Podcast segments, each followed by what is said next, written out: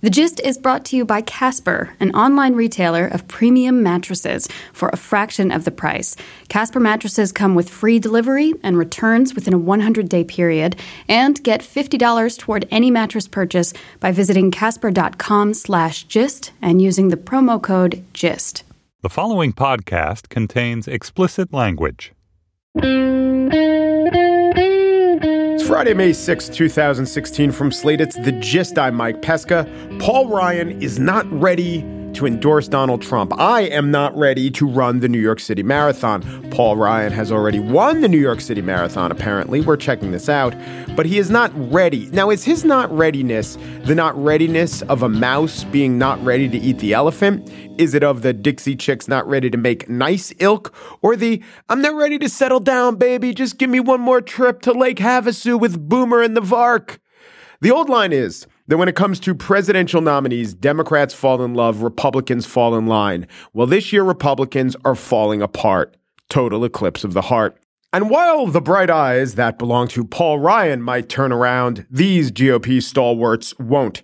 Here is Mitt Romney's former campaign manager, Stuart Stevens, on Panoply's own Trumpcast. And someone should have looked him in the eye in the very first debate and said, Donald, you're a ridiculous candidate.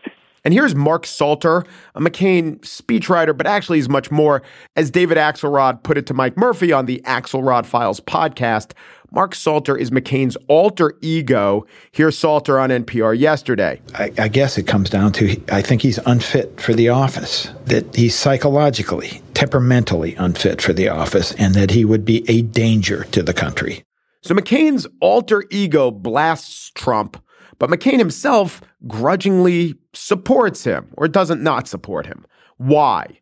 Here is a field guide to defecting Republicans.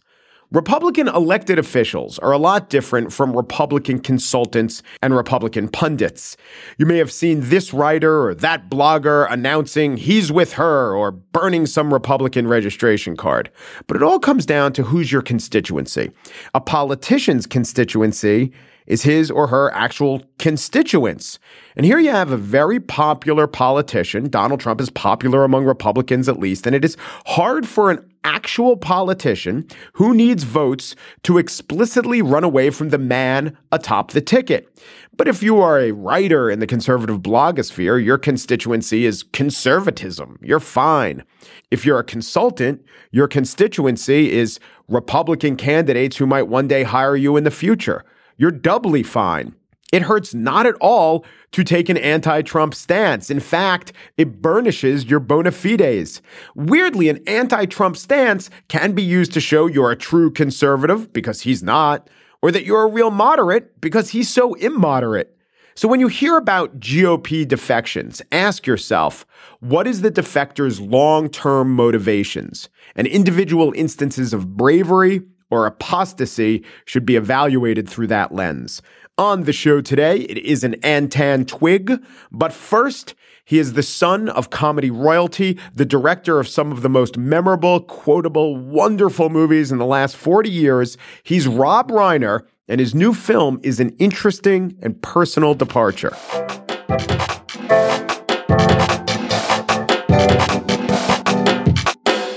The governor of California has an 18 year old son. His name is Charlie. He's just gotten out of rehab. Intriguing. The story can go in a lot of directions, but know this Being Charlie is directed by Rob Reiner, and it was written by his son, Nick Reiner, along with co writer Matt Elisofon. And those two guys met in rehab. Rob Reiner's here. Hello. How are you? Hey, how are you? So, in this, I'm good. In this movie, or I'm well. I think grammatically I am well. You are well. Yeah, thank you. I'm well. Yeah. You know, let me finish. I'm well, not so good. Yeah. Yeah. Okay. So in this movie, the stakes father son rehab, obviously more than the echoes of real life, mapping your experience to some extent in the movie. But then you have the element of the governor. So there are stakes for him, which must have been different from the stakes that you actually had in real life with your son. It wasn't the case that no matter what happened with Nick, your son, that it would really make you lose a job, hurt your no, career. No, and I, and and it's not something I even thought about. I mean, it wasn't like crossed my mind that you know what he was going through was going to have any effect on my career or anything like that. I was concerned about him as my son. We made this to raise the stakes a little bit in the fiction of the story. And also because you're very interested in politics. You made the American president. It's also a good chance to comment on politics and what you know of politicians in right, general. right. Yeah. I, I, I, yeah, I do have one foot in that world as well as another in the in the show business. Cary Yules.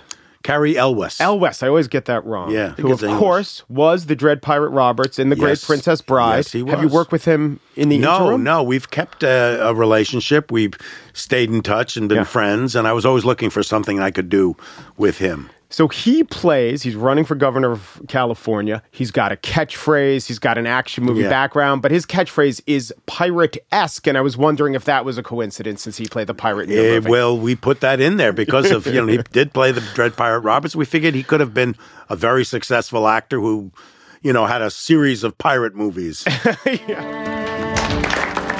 I know some of you see me as a washed up swashbuckler who got bored marauding the high seas, but I've lived all of my adult life in California. And as I stand here at the start of my campaign, I want to let my opponent know that yo ho ho and the battle's begun.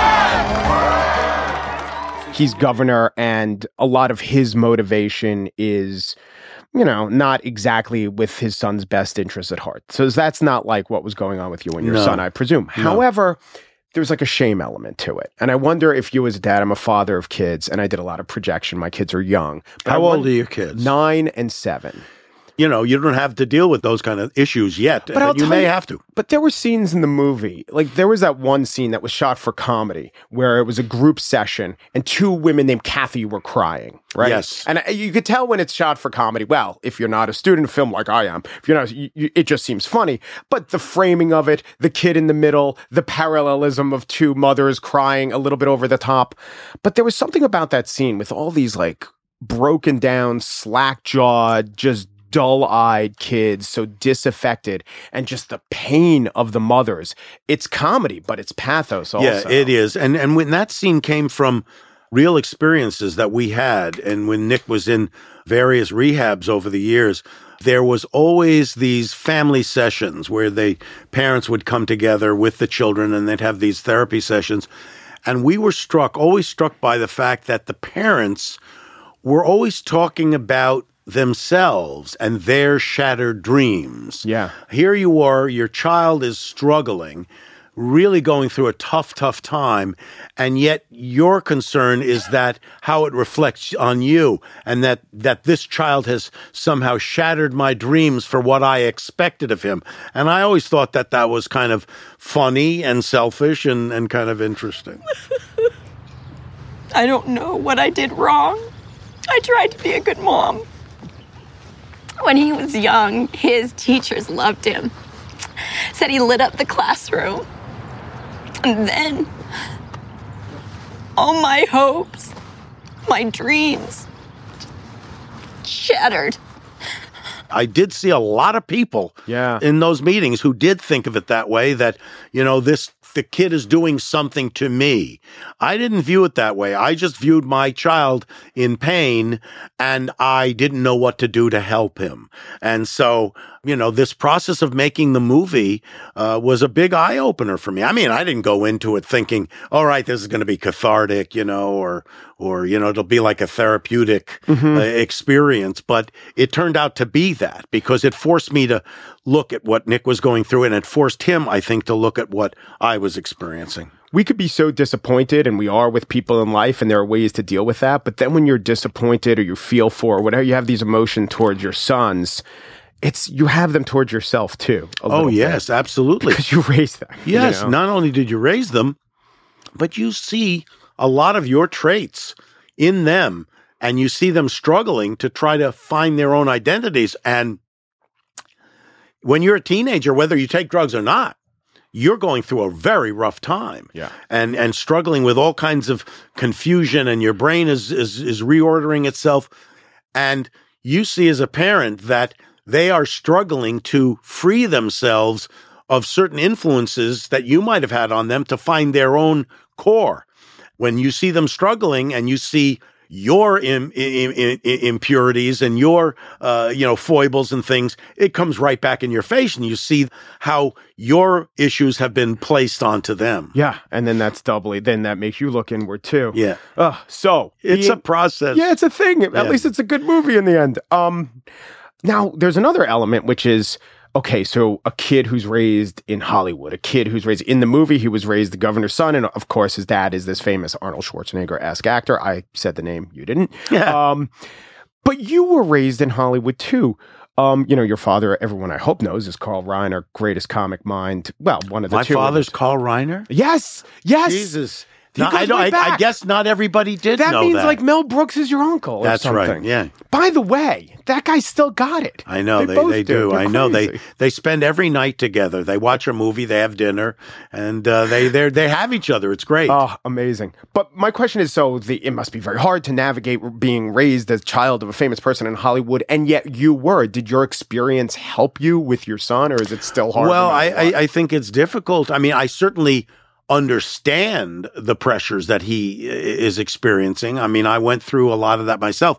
I think it's even more difficult for him because he's got not only his father but his grandfather to come up against. So I know what those Yeah. pressures are if you're going to go into the same line of work and it's a public, visible line of work. I know how difficult that can be. So in the movie, Charlie's a huge fan of uh, Moms Mabley and uh, some old. Uh, He likes Richard Pryor Pry- and George Carlin and Lenny Bruce. Yeah, yeah. And uh, uh, somebody that a lot of people don't know, Lord Buckley, who was a very hip comedian back in the 40s and 50s. yeah, he was. He kind of spanned the vaudeville era. Yeah, yeah. yeah. So was that reflective of uh, your real son, Nick? Well, not so much my son Nick, but he's a big fan of, you know, he loves Louis C.K. I mean, Yeah. he's a huge fan of Louis C.K. and he likes Chris Rock and certain comedians. I grew up liking certain comedians, and these are the comedians that I liked. And I think that anybody who gets into stand up, you start looking back and seeing, you know, who's done it great. So did you listen to what they called the race records? Did you listen? Yeah, to the- listen to all of it. Did your dad give them to you? And No, I don't know if he gave them. I, I mean, I, I came upon them. You know, I started by listening to Nichols and May and Shelley Berman and Bob Newhart and those kind of records and Woody Allen. But then I started diving into Moms Mabley and Redd Foxx and, and Lord Buckley and all these great, great hip comedians. Now I did notice. Okay, so the actor who plays Charlie, his name is Nick Robinson, Nick Robinson. is excellent. Your son is yeah. Nick Reiner. Nick Reiner. Now yeah. remember that part in a sure thing where John Cusack says you're going to name your kid Elliot. You name your kid Nick. Like Nick. Nick? Yeah, Nick. Nick's a real name. Nick's your buddy. yeah. Nick's a guy you have a beer with. Nick's a guy you puke in the car with. doesn't Sorry- mind it, yeah. Sorry, not puke, vomit. Kind of guy who doesn't mind if you puke in his car. Nick. God. Oh, vomit. I'm sorry. yes, yeah. I mean, is Yeah. that why? Is that why he's Nick? You Or know, a- it definitely went through our heads. Michelle, who's sitting here with me, his mother and I, we did definitely when we came on the name Nick, we definitely did go through that that rap that Nick Nick's your buddy. Nick's a guy you can have beer with. All right, I can't go through the entire oeuvre, but your first Oeuvre. four, yeah, right. Your first five, your first six. We could. I don't know where to stop. Here's where your movies in order without skipping one: Spinal Tap, Sure Thing, Stand by Me, Princess Bride, When Harry Met Sally, Misery, A Few Good Men. Gee, my God! I stopped at North. Not a terrible movie. Why? you don't have to stop at North. Then American President Goes to the Mississippi. Amazing movies. I, I, I can't ask you about all of them, but I want to ask you a question, maybe about one or two. Here's my question about Spinal Tap. Have we reached comedically peak mockumentary? You know, I don't know. I mean, we started this thing. There was no such thing as mockumentary. I mean, we just if you gonna- will. if Yes, you will. Said. If we we just basically said this is the best way to tell this story. We wanted to do a satire of a rock and roll tour, and so we figured this was the best way to do it. So But now it seems like even sitcoms default to mockumentary, Yeah. if you will. Yeah. The Office, which is a good show, but they don't even explain why the documentary crew is there. It's almost as if we've been taught a grammar that Yes. started with Spinal Tap. and we can accept it. Yeah. we just can accept it. But And I, I, guess in that movie, you're there t- as as the framing technique to even explain what this thing a mockumentary yeah, is. and and basically we took that off of uh, Martin Scorsese in The Last Waltz. Yeah. because Martin Scorsese who did. It's a great, great documentary, The Last Waltz, about the band that played behind Dylan. And uh, but Marty was in the movie. Yeah. And so I figure, okay, he insinuates himself in And the you're movie, Marty uh, DiBergi. and I'm Marty DiBergi. There you go. Okay, so a few And good- Marty Scorsese used to used to really be upset that we had done that. Now he loves it. He thinks it's good. Hello, my name is Marty DiBergi. I'm a filmmaker. I make a lot of commercials. That little dog that chases the covered wagon underneath the sink, that was mine. a few good men object to this question, if you will. Does the extreme success of A Few Good Men, I love this movie, does it show that to some degree Aaron Sorkin is helped by boundaries? Yeah, uh, yeah. Uh, and what what do you mean? Because of of, of no, he's a brilliant writer. I know, but when left to his own device, like Aaron, you're a genius, go for it. Sometimes it doesn't work out. But when he has a collabor, I find this with Spike Lee too. The man's a genius, and yet when he collaborates, when he's got someone saying it can't go two hours twenty minutes, it gets better. So there you are directing the movie, taking his words. Right. Uh, you know, I think as a movie, that's the best. I, I mean, I loved The Social Network, Yeah, which yeah. he wrote but didn't direct. Right, right, So right. You know, not to pu- putting West Wing aside, I mm-hmm. think that I don't. know. My theory is that you get a brilliant mind, but you sometimes you get two brilliant minds, or you get someone kind of putting a limitation on the brilliant mind. The mind gets more brilliant. I, I think if you, uh, you when you have the right collaboration, and there are people who can bump up against each other and get the best out of each other, I agree that you can find the the alloy that will be better than the sum of the than the you know than the sum of the parts. I Yeah. mean, it becomes a bigger thing. Yeah, that can happen. But Aaron, listen, he's a brilliant writer. He don't need me. Does Harry Met Sally is that the pinnacle of the genre romantic comedy, or is it the exception to the genre? I don't know. I think the uh, genre is uh, it, it's moribund, or is it moribund because studio Or is it less? maybe- Or is it less abund? Yes, it's Is more it or less moribund abund. or is it less But it's so good. I wonder if this shows that the genre called romantic comedies are on a continuum, and this is on the extreme end of a continuum. Or maybe there's no continuum. Maybe you nailed it with uh, When Harry Met Sally, and it's just so hard to do that sort of thing. We shouldn't keep. Well, trying. I think no. I think it, you know, uh, men and women and the dance that men and women do have been going on forever, and there's always a way of taking a look at it and seeing uh, how how it's done and a different way of doing it. And if you think of it as well, there are certain grammatical rules to the cute meet and they get driven apart and then how they get back together, then I think you're in trouble. But if you approach it from a real place, which is kind of how we did, I mean, it was basically about my having been single for 10 years and trying to figure out how you get with a woman, that became the basis for it. It wasn't like, oh, let's make a romantic comedy. I mean, initially we called it Scenes from a Friendship, and it was about these. Ooh, that seems like Renoir. well, it was like a yeah. Bergman. I mean, you Yeah. remember Scenes from a Marriage, Yeah. Bergman.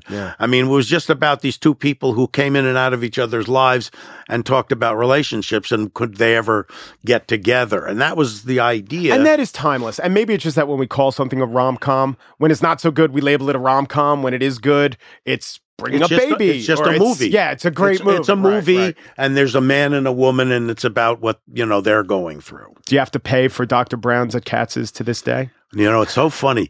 But at Katz's, the, you can sit at the table Yeah. where we did the famous scene, the orgasm scene, and it tells you where to sit, and you can sit there. And from what I understand, I mean, people come and sit down. And they act the scene out, and and and and they're fine. Everybody's fine with that. And I saw a video. It was a flash mob where they all went to Katz, and every table was there was a guy and a girl, and every woman in the restaurant was faking an orgasm, and all the guys were, you know, reacting. And of course, Katz has said, no, our pastrami is just that good. Yeah, exactly. Yeah, see. Being Charlie is the name of the new movie. It was written by Nick Reiner. It's directed by Carl Reiner. Thank See? So I See? said Carl. No, but see, wait a minute. No, no, no. You could keep that in. Yeah. You you know why you keep that in? Why? Because that makes the point of how difficult it is to make the break and how hard it is. And and that, by the way, you're not saying anything that hasn't been said to me a million I'm so times. sorry. You know, no, don't be sorry. I mean, I'm just saying that's the that's the thing. Well, our and you should keep that in. I Don't will. cut that out. Our guest has been Estelle Reiner. Thank you so much. Thank you, Rob. Thank you.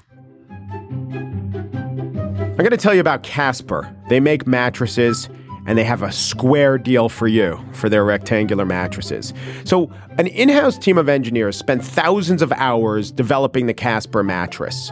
Uh, towards the end of the development process, they really things really kicked into high gear, and my theory is because they were sleep, getting really good night's sleeps. And as they were done with the development, the mattress was almost perfected. So they were coming in and just ideas were flying out of their heads like gangbusters. And what they've come up with is a mattress that combines springy latex and supportive memory foam that's got the right sink and the right bounce. Let's talk cost. Mattresses, they cost $1,500. For a king Casper mattress, it's 950.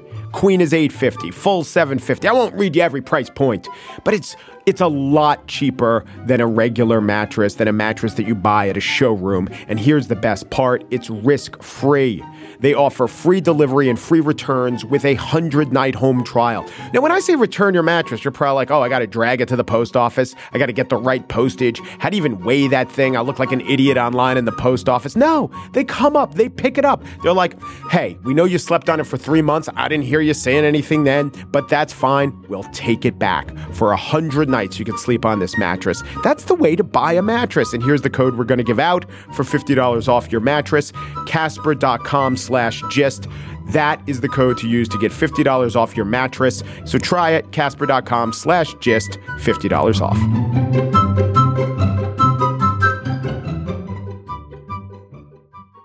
And now the spiel. It's an Antentwig. Yes, it is an Antentwig, which is our word for a three week period, not due to illness.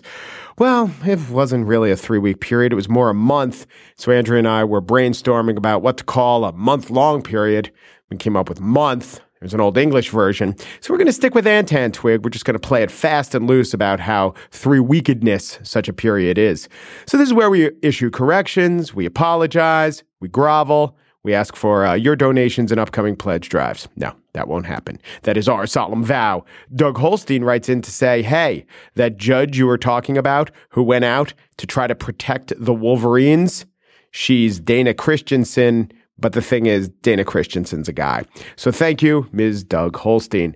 And then I was saying Bear County. So there's a county. It's the it's a big county. San Antonio's there. It's a big county down there in Texas. B E X A R. How would you say it? I remember I once did a report and I got corrected, so I knew that it wasn't Bexar or Bexar, but it was Bear. The thing is, they just say bear, like Ursine, bear. I tried to give it an extra syllable. It seems that B E X A R demands an extra syllable. They're having none of it. So I don't know if this is me mispronouncing a county or simply not lining up with the way locals pronounce it. But really, should locals be pronouncing it that way? Then you get it into the whole Pierre versus Piers situation. Capital South Dakota, spelled like the man's name, Pierre, but everyone there says Pier. So to show you're in the know, you say Pier. But really, is saying Pier like saying Boston, Boston? Is it just saying Pierre with a Pier accent? I go back to Behar County, or as the locals say, Bear. Now, pronunciations are my bête noire, or as some say, bête noire. We've been doing the show with a skeleton staff. Her name's Andrea. She's a lovely person, but she's one person. And when I worked at NPR, I think the number one thing that the lowest producer on the totem pole would do is just make sure things were correctly pronounced. And there are pronunciation guides and certain syllables would be in caps and accent marks would be given. But now it's just up to me to pronounce things correctly. I'm not a good pronunciator in general, but I know this about myself. So then when I see, say, a proper word, I try to get it right. This brings me to the op ed piece in the New York Times by Jill Filipovich. Filipovich. Filipovic? Okay, so what do I do when I'm faced with F I L I P O V I C? The answer is I go to YouTube, and there, pretty prominently, a TV network interviewing Jill. Let's hear how they bring her on. Well, joining me from our studio in New York to discuss it is Jill Filipovic, editor of Feministe. But I wasn't so sure because that TV network was RT, the Vladimir Putin owned propaganda network. And they had her on again, and here's how they brought her on that time. Well, joining me from our studio in New York to discuss this is Jill Filipovic, Filipovic, editor of Feministe. Oh, so that was a hash. Can't go by that. I found another Jill Filipaka Filipovich Phil Filipovich interview. This is something called OLM News. Davy D speaks. All right, Davy D, you take it. Her name is Jill Filipovich. I got it right, did I not? Very close, very close. Very close. Very close. There are no D's in that name. That is A, not very close. Very gracious of Jill to tell him it was very close, but that was not close at all. So finally, I tracked down a video where an expert on how to pronounce Filopovich is there. It's Jill Filopovich. And here she tells us that her name is actually pronounced Jill Filipovich. This is Jill Filipovich for Grit TV. All right, Jill Filipovich. I got that in my head. I did all this research. I'm going to say Jill Filipovich on the show. And then I say Filopovich. I knew it was an itch. I guess I flopped on the Falapo part. Sorry. What I pulled out of that column by Jill Filipovich was her reference to Mike Tyson as a convicted rapist. Would a woman be so sure to take a endorsement from a convicted rapist? My points were almost no man besides Donald Trump would happily take that endorsement. But how could we, on the one hand, say, you know, Mike Tyson's a convicted rapist, on the other hand, give convicted felons the vote, but celebrate one and decry the other? There are ways to do this. I was just puzzling it out. Ariel Dundas on Twitter. She disagreed with my line of reasoning, sent me a few tweets focused on the fact that, yes, I was right that Mike Tyson is not only a rapist, just like all these felons aren't only ex cons. And she wrote, David Duke is not only a white supremacist, but the fact that he is makes his public endorsement less valuable or harmful. That's a good point rhetorically, to which I would say, and I did on Twitter, but I want to do it here also, that David Duke, as an unrepentant white supremacist, has not paid his debt to society. Now, it's not illegal to hold loathsome opinions. So, what would his debt to society be? Totally renouncing that belief system, not just an affiliation with the Ku Klux Klan as an entity, but doing works to renounce that belief system. Whereas with Mike Tyson, with ex convicts, paying your debt to society is serving your time in jail. So I do think it is inconsistent to say that felons should be given the right to vote, even rapists, even murderers. But then when they do vote, or they do tell you who you're going to vote for, to say, I don't want his vote. The Tyson thing is all the more complicated because Mike Tyson is unrepentant, just like David Duke is unrepentant. But I think in David Duke's case, repentance is the very definition of paying your debt to society. In an ex con's case, who in some ways claims he was innocent, that is not a prerequisite to be able to vote. And I do think if you think felons should have the vote, you should not run away from their vote. Now we come to Lobstars, and that is where I award the greatest listener, the greatest tweeter, the greatest Facebook follower is Michael Nicholson, who said, I might not be the biggest gist listener, but I'm willing to bet that I have listened to the gist on more countries and more continents than anyone else. I'm an economist with the U.S. Foreign Service. During the time, the two years our podcast has been on, I've lived in Liberia, Pakistan, and now Kenya.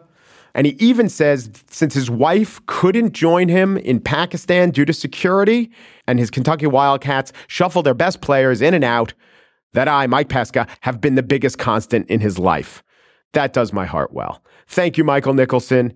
You are the lobstar of this Antentwig. And it just goes to show Netflix will give you good movies everywhere. There's all these services for shippable food. You get a great bottle of wine anywhere and the gist flattens all media. I mean, this is what podcasts do. I remember I used to live in the South and I would say, my God, the AM radio is terrible here, and the local newspaper isn't that much better. But in 2016, it's all there at your fingertips. And if your name is Michael Nicholson, you also have the lobstar of the Antentwig to haul around from country to country and rest on your peripatetic mantelpiece.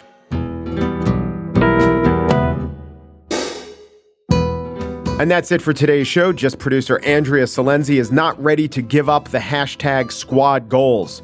Mary Wilson is not ready to give up the subtweet, yes, all squad goals. Executive producer of Slate Podcast, Steve Lickteig, is not ready to commit to Almaty as certainly indefinitely the capital of Kazakhstan. Andy Bowers, Chief Content Officer of the Panoply Network, is not ready to commit one way or the other on the question of being good enough for grape nuts. The gist we're not ready to listen to any song off of Boston's album Third Stage, except we're ready. Um Peru, de Peru, du Peru, and thanks for listening.